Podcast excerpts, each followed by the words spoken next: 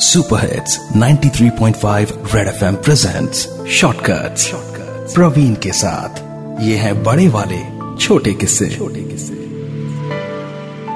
तेज प्रताप नाम है मेरा और बेटी का नाम किरण। पाँच साल की थी वो जब उसके नन्हे हाथों को मैंने बैडमिंटन पकड़ाया था। थैंक पापा। पापा और बेटी ने बहुत बैडमिंटन खेला है।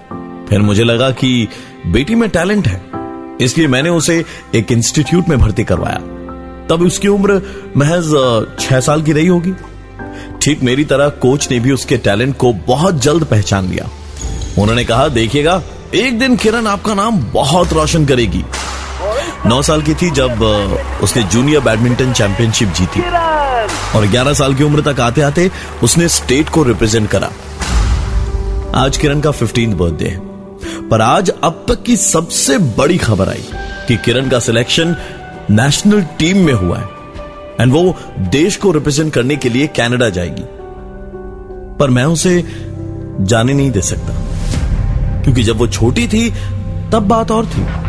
पंद्रह साल की उम्र में वो छोटे छोटे कपड़े पहनकर पूरी दुनिया के सामने आएगी टीवी पर। यह मेरे परिवार में किसी को भी बर्दाश्त नहीं पर हाँ खुशी इस बात की है कि हमारी बेटी ने नेशनल तक फतेह ज़रूर हासिल कर।